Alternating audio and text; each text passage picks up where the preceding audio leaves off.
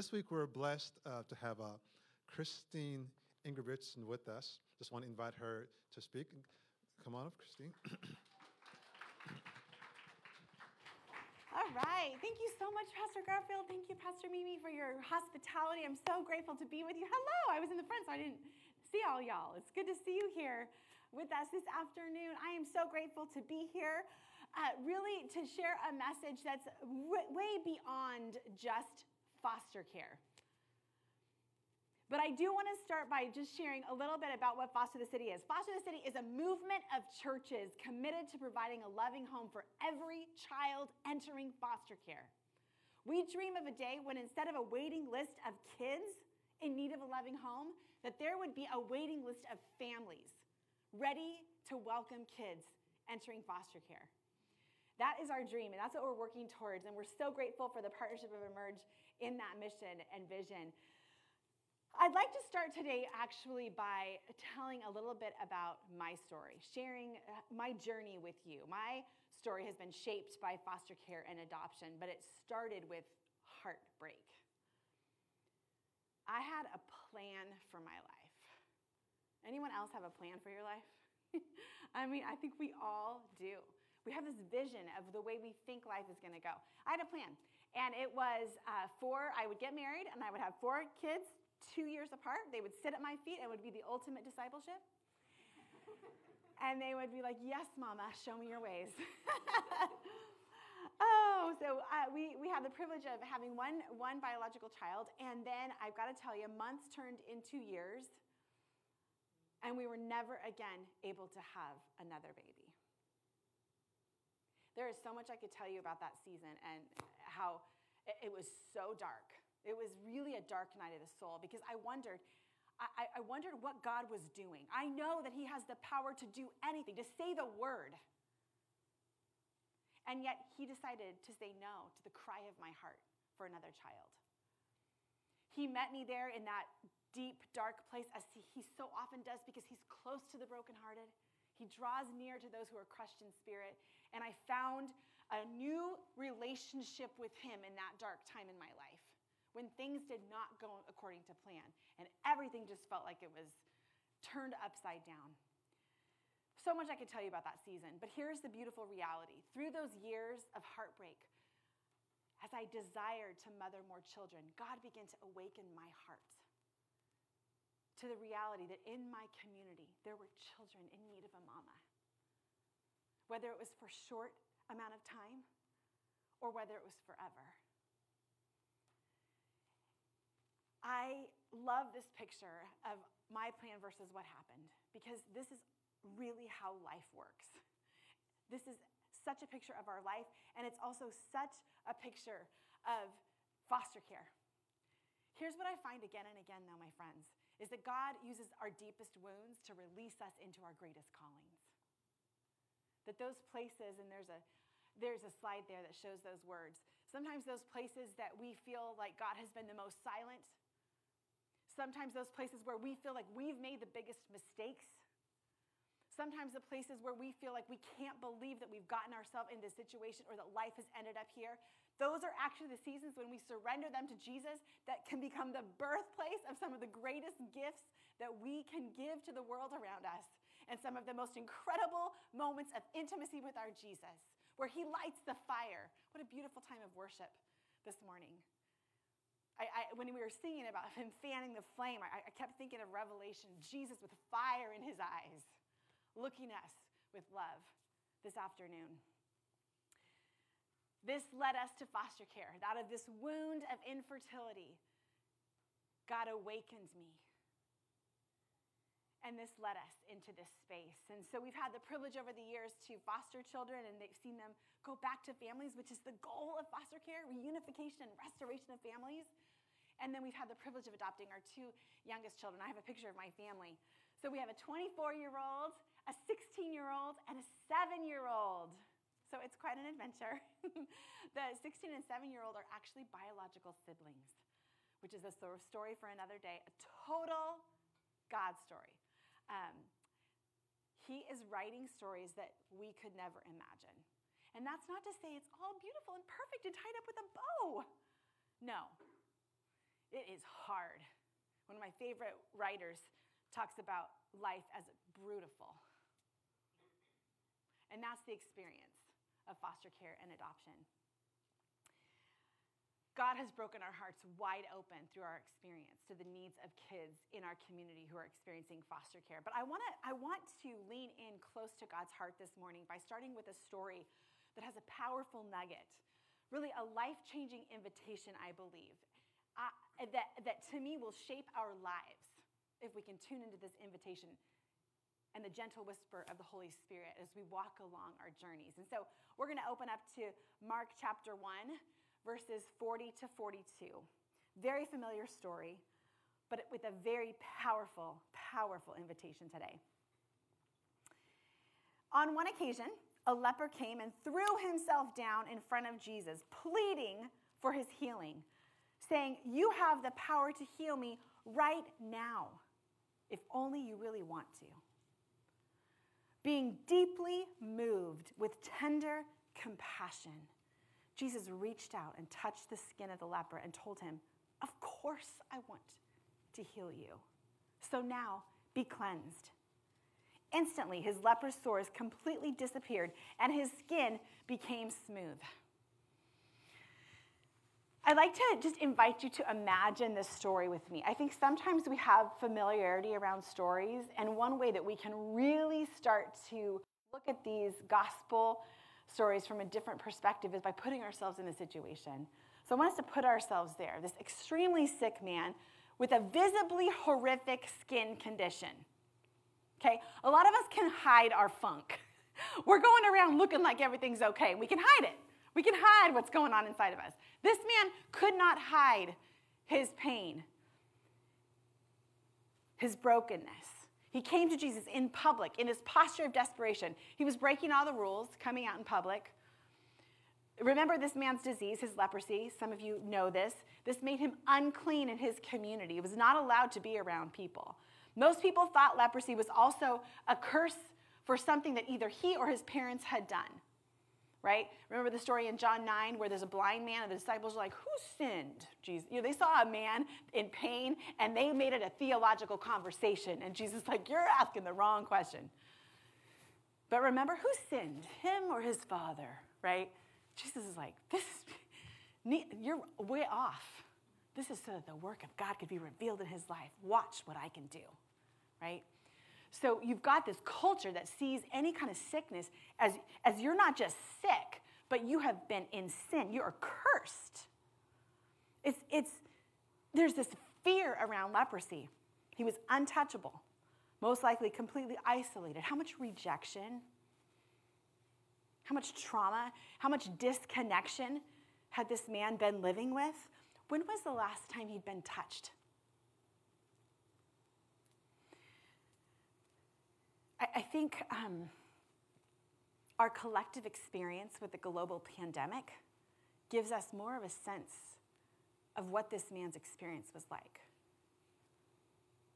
Right? We can understand this isolation with the natural end being dying alone. Do you remember that horrific season of the pandemic where people would be alone in hospital beds and not able to be with their family at the end? That was this man's fate. You know, just this year, um, our Dr. Vivek Murthy, are you aware of this? I have a quote here. In May of this year, the US Surgeon General, Dr. Vivek Murthy, released a new advisory calling attention to the public health crisis of loneliness, isolation, and lack of connection in our country. Even before the onset of the COVID 19 pandemic, approximately half of US adults reported experiencing measurable levels of loneliness. Disconnection fundamentally affects our mental, physical, and societal health. In fact, loneliness and isolation increase the risk for individuals to develop mental health challenges in their lives, and lacking connection can increase the risk for premature death to levels comparable to smoking daily. Can you believe that? I was amazed at this. What an incredible invitation and opportunity for the people of God to be the ones who say, You can come home. You can be here. You can experience community. You do not have to be isolated. Come and be welcomed into our house and our community. What an incredible privilege we have. And I love, I just love our Jesus. I have a picture of him, and here, of course, it wasn't him, you know. I have a picture of Jesus. Oh, I've never said that before. That was good. Um, just to imagine, I think it's important. And, you know, we probably, just so tender. The tenderness of Jesus. He understood this man's loneliness was worse than his physical ailment. It was worse than his physical ailment.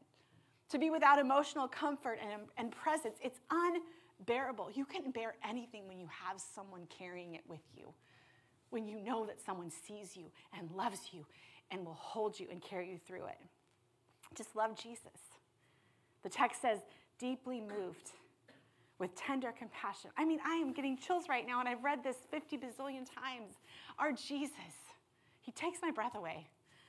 Deeply moved with tender compassion, Jesus reached out and touched him.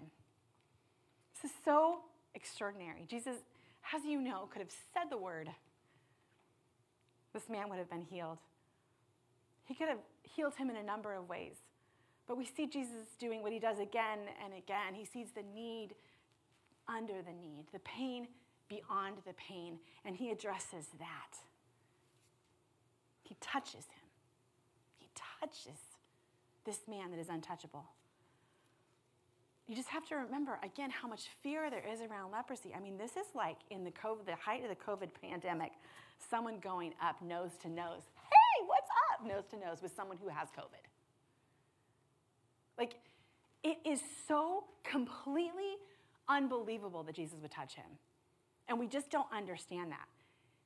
And that, I think, is one of the gifts of this pandemic for us to understand the fear around this.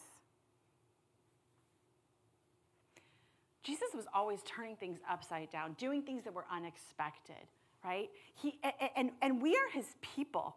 And so when we follow in his steps, we will be known as the ones who are doing the things that no one else does. That is who we are.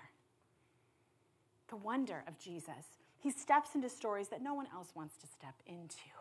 He touches people, speaks to people, looks into the eyes of people that no one else pauses to stop and notice. And his heart of compassion lives in you by the presence of the Holy Spirit. Pastor and author Dane Ortlund, in his beautiful book, Gentle and Lowly. I don't know if you've heard of that book, but it's a beautiful one.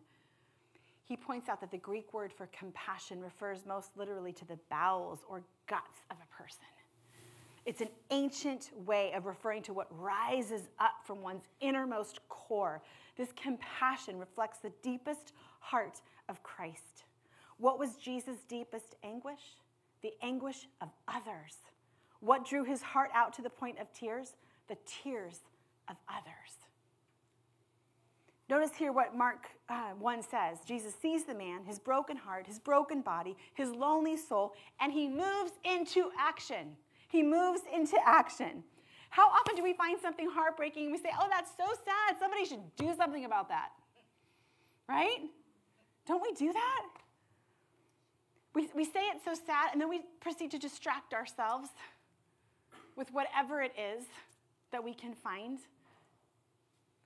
A lot of us are experiencing compassion fatigue because our souls are not built to hold all the trauma and tragedy across the world. Our souls are built to hold what's in our own sphere, and yet we have access to all this pain all across the world, and so it just renders us powerless. We just feel literally like our hands are behind our back and we can't do anything because we can't fix it. So we don't do, because we can't do everything, we don't do anything. And that's exactly where the enemy wants us. And Jesus, moved with compassion, touches him. We are invited to co redeem with Jesus in his work in the world. You get to be a part. You get to be a part by the Holy Spirit's power in you and partnership with Jesus of what he wants to do in your community, in your world. Jon Tyson, one of my favorite pastors and preachers from New York City, he says, The reason so few do what Jesus did is because so few feel what Jesus felt. What if God is speaking to you through your emotions and you're just shutting it down? Throughout the Gospels, there's never an instance where I see Jesus moved with compassion where it's not attached to action. His compassion always moved him into action. And I believe that if there is anything that you can walk away with today, I would invite you by the power of the Holy Spirit to welcome compassion as an invitation into action. That when you are stirred with compassion, that you would say, Holy Spirit, what is the invitation? What is the invitation here? This is how God, how does God speak? I can't hear his voice. I don't know how he's speaking. Guess what? He is speaking to you the way that he spoke. The Father spoke to Jesus, moved with compassion. He speaks to us through our emotions. I'm not saying to be ruled by our emotions. You know, Christians are afraid of being ruled by their emotions, so much so that we've put them somewhere that's so far out of our heart that we don't even we're not even in tune with the fact that the Holy Spirit is speaking to us through our strong emotions. And it, it's, it's such a great way to engage with God, a powerful way to engage with Him. What would it look like if you were to welcome compassion as an invitation into action in your life? In the sphere of influence where God has placed you, do you know that every, if I was to give everyone in this room like a sheet of paper and you were to put yourself at the center and then you were to like, and I said, okay, now put your close family friends. Now put the layer you know, beyond that. Now people you work with. Now people that are your neighbors. There'd be no sheet of paper with the same list of names. Even people that are married would not have the same list of names on their sheet. Everyone has a unique sphere of influence where God has planted you like a seed for his kingdom. And in that place that he's planted you, he's inviting you to welcome compassion as an invitation into action. I want to take a quick detour to one of my favorite stories the invitation God gave Moses in a burning bush. Remember why God came to Moses? Why did he come to Moses? Exodus 2 says the Israelites continued to groan under their burden of slavery. They cried out for help, and their cry rose up to God. God heard their groaning, and he remembered his covenant promise. Remember, these, these folks were being ruthlessly owned by Pharaoh. Their, Pharaoh was killing their babies. Injustice upon injustice, and their cry rose to God. Fast forward to Exodus 3. The Lord said, I have indeed seen the misery of my people in Egypt. I have heard them crying out because of their slave drivers, and I am concerned about their suffering. So I have come down to rescue them from the hand of the Egyptians and to bring them up out of that land into a good and spacious land, a land flowing with milk and honey. So now go, I am sending you. When God said, I'm about to come down and rescue them, did he actually come down and rescue them? What who did he who did he send when he wanted to come rescue them? His people. This is how he moves. And even more now that we have the Holy Spirit of God living inside of us, able to actually bring the healing power, restorative justice of God wherever that we go because he lives in us. God's coming to Moses was a direct answer to the cries that, that God heard. And, and God still moves this way, my brothers and sisters. You are the answer to the cries of the people in your life. There are people crying right now, crying out to God, if you're real, God, if you're real, could you show up in my life? If you're real, could you send me a friend? If you're real, could you give me a family? If you're real, could you provide for my needs? And then God sends you. He, he crosses paths, your path, with the people that are crying out to Him. But He allows you to have a choice as to whether you're going to join Him in his work, moved with compassion, answering the cries of the people in your community or to opt out. This is, this is your choice.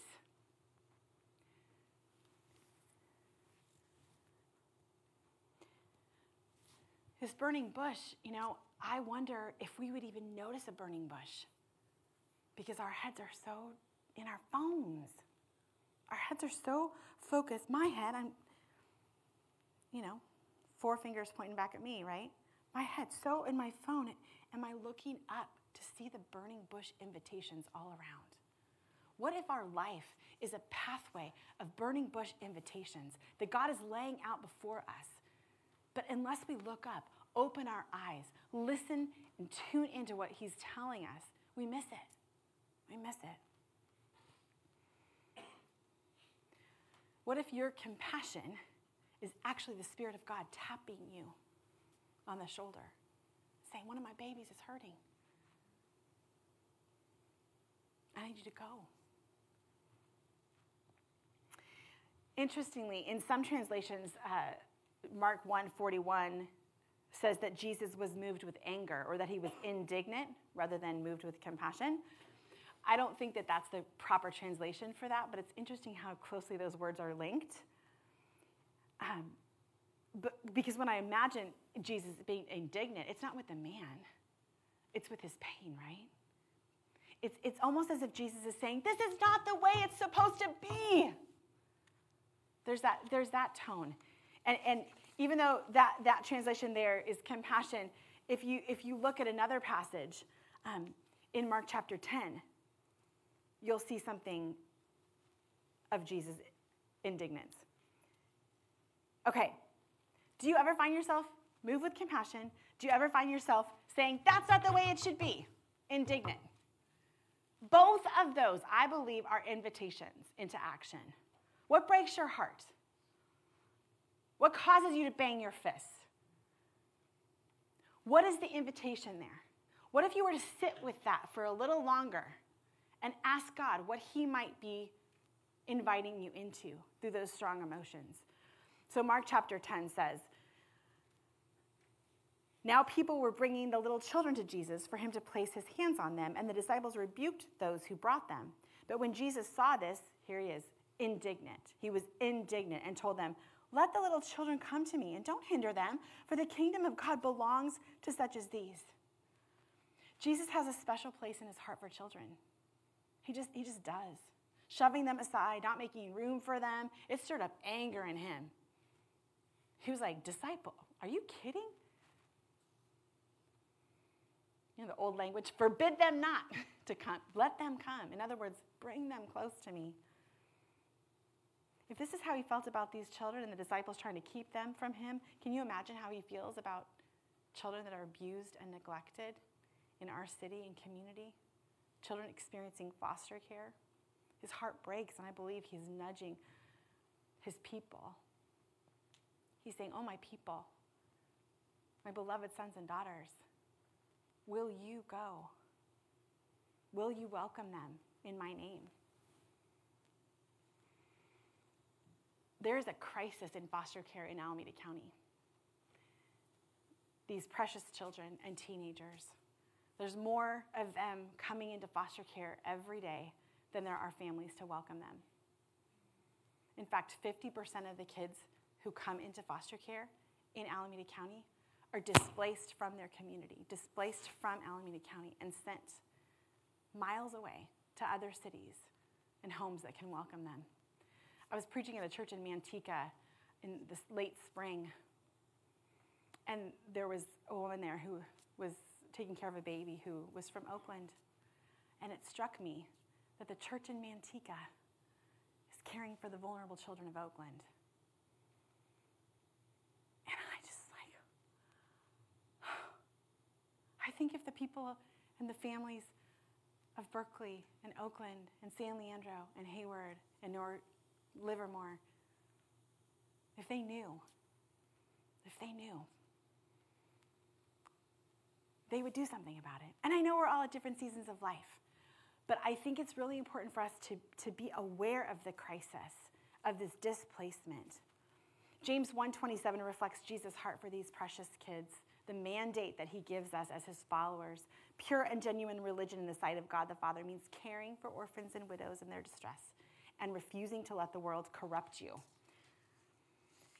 In the original language, that caring for, um, it, it, really, it, you know, caring for is a really nice way of saying it. but caring for means showing up, drawing near, and being willing to risk serious personal involvement. Being willing to risk serious personal, personal involvement. I can't tell you how, how many people say to me, Oh, I could never do that. I could never do that. It's too, like, I could never love a child and then see them go back. and it is absolutely as heartbreaking as anyone would, as anyone would think or imagine it to be. And yet I had to contend with those feelings in myself and say, Lord, am I willing that my heart be a little broken or be very broken so that a child is a little less heartbroken? Am I willing to offer that broken heart at the foot of the cross and allow Him to heal me and restore me so that this child could be loved up and be wherever he needs to be?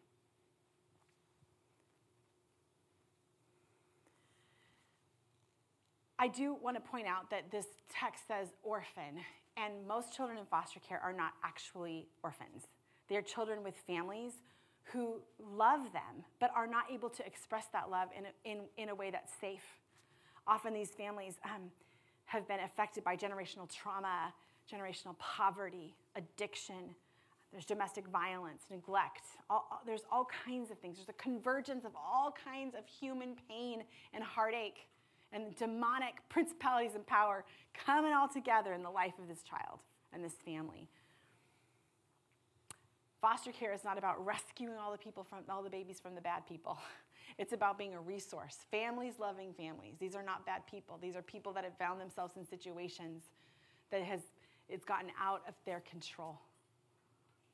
And they need support. And so we welcome children and we say, We will take care of your children. We want to see resurrection stories, restoration stories, redemption stories. We have seen so many beautiful stories happen from our communities where, where we have seen biological parents come to know Jesus because of the way that foster parents have loved their children and them through the process. Okay. Um, I want to talk a little bit about the second half of this passage, refusing to let the world corrupt you. I think we think about that and we think of like moral, righteous living, which is definitely a part of it. But what do you think is the most enticing invitation of the world? I think it's like like our own comfort, like staying comfortable. Like uh, it, this is it's not my problem. This is not my problem. This is my money. This is my house. This is my stuff. This is not my problem. You know, why is this my responsibility? But in the kingdom of God, we belong to each other. We, we take responsibility for the, the most vulnerable in our communities.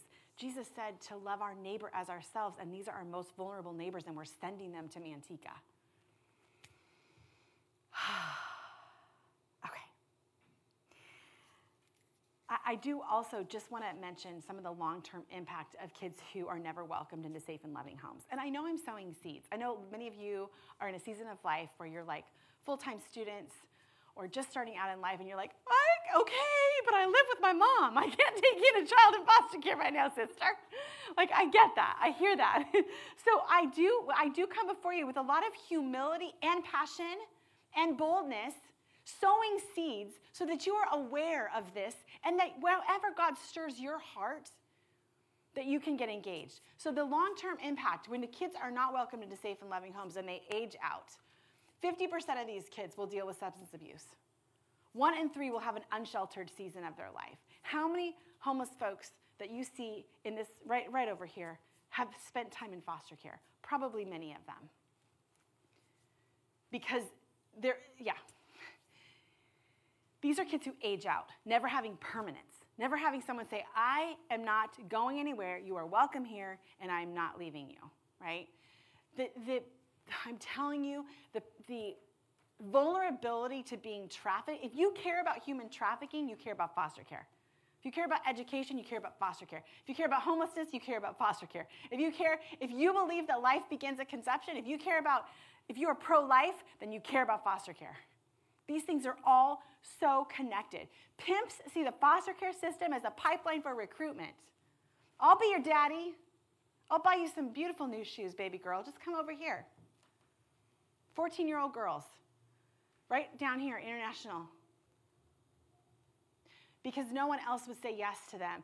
So there's the 14 year old knocking on our door saying, Will you take me? Because there sure is a pimp down the street who will take me. And I just say, Not on my watch and not on our watch, church. It is our responsibility to figure out what is our part in this. These aren't just stats to me, these are stories, you know? These are stories. I've looked into the eyes of women, of children. We had a, a, little boy in our home who came into our home when he was almost four. His mom had been um, trafficked. She'd been wooed by a Romeo pimp. You know, Romeo pimp is a guy who pretends to be your boyfriend. And she thought that he was her boyfriend. And he picked her up at a bus stop down in LA, wooed her. Within a month, he went in the middle of the night, picked her up at her grandma's house, brought her up to Oakland, and six weeks later, she was on the streets her little boy was with her and witnessed unspeakable things. And so he was removed from her care and he came into our home. You can imagine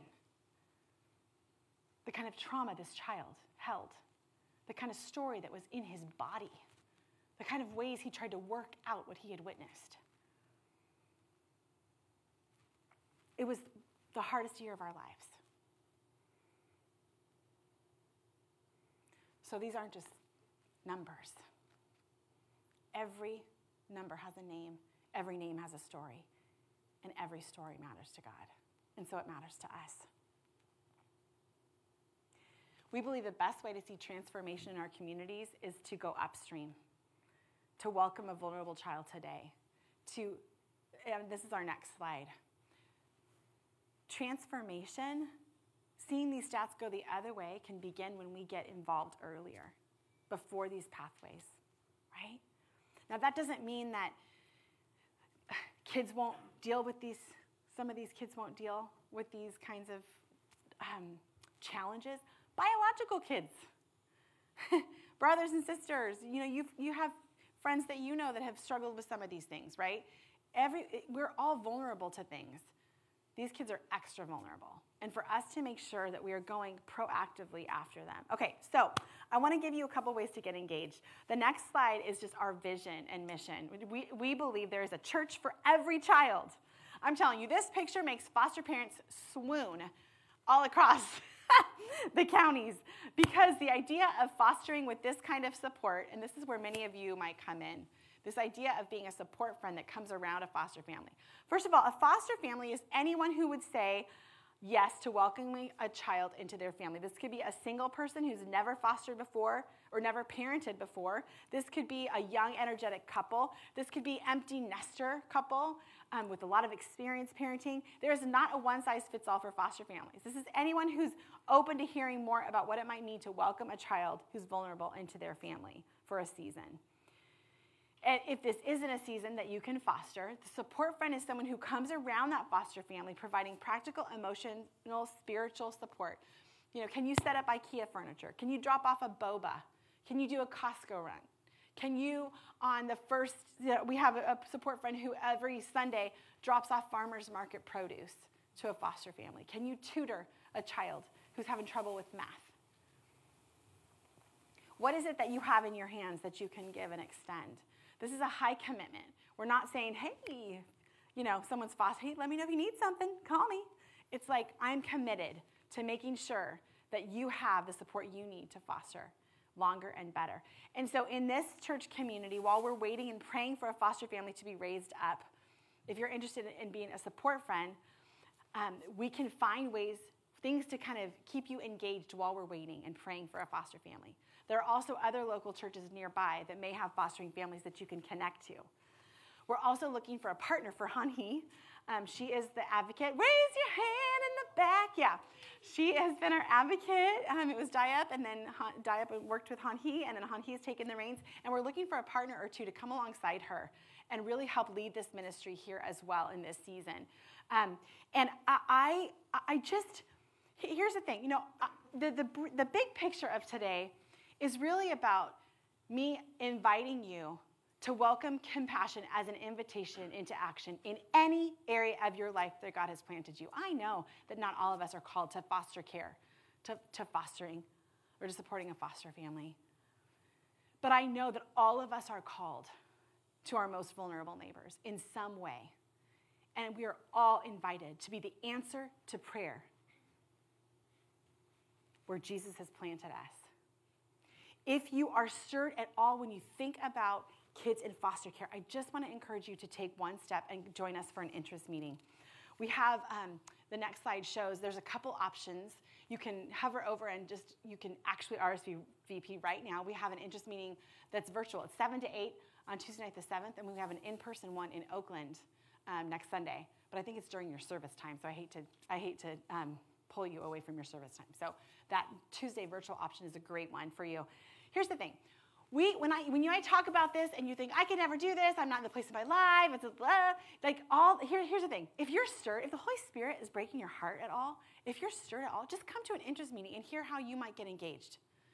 We'd love to talk with you at the back table. You can learn more um, about this. And, and, and I just, this is a long obedience in the same direction. This is a big ask. This could be the beginning of a journey that takes years, right? But these kids matter, and we have to fight for them and find ways to love them. We're going to be at a back table where you can come and complete a next step card, or you can uh, RSVP for this meeting and learn more about what it means to get involved. But I just want to I want to close with a prayer over you before Pastor comes back up. I want to remind you through the words of St. Teresa of Avila Christ has no body but yours, no hands, no feet on earth but yours. Yours are the eyes with which he looks compassion on this world. Yours are the feet with which he walks to do good. Yours are the hands with which he blesses all the world. Yours are the hands. Yours are the feet. Yours are the eyes. You are his body. Christ has no body now but yours. Amen.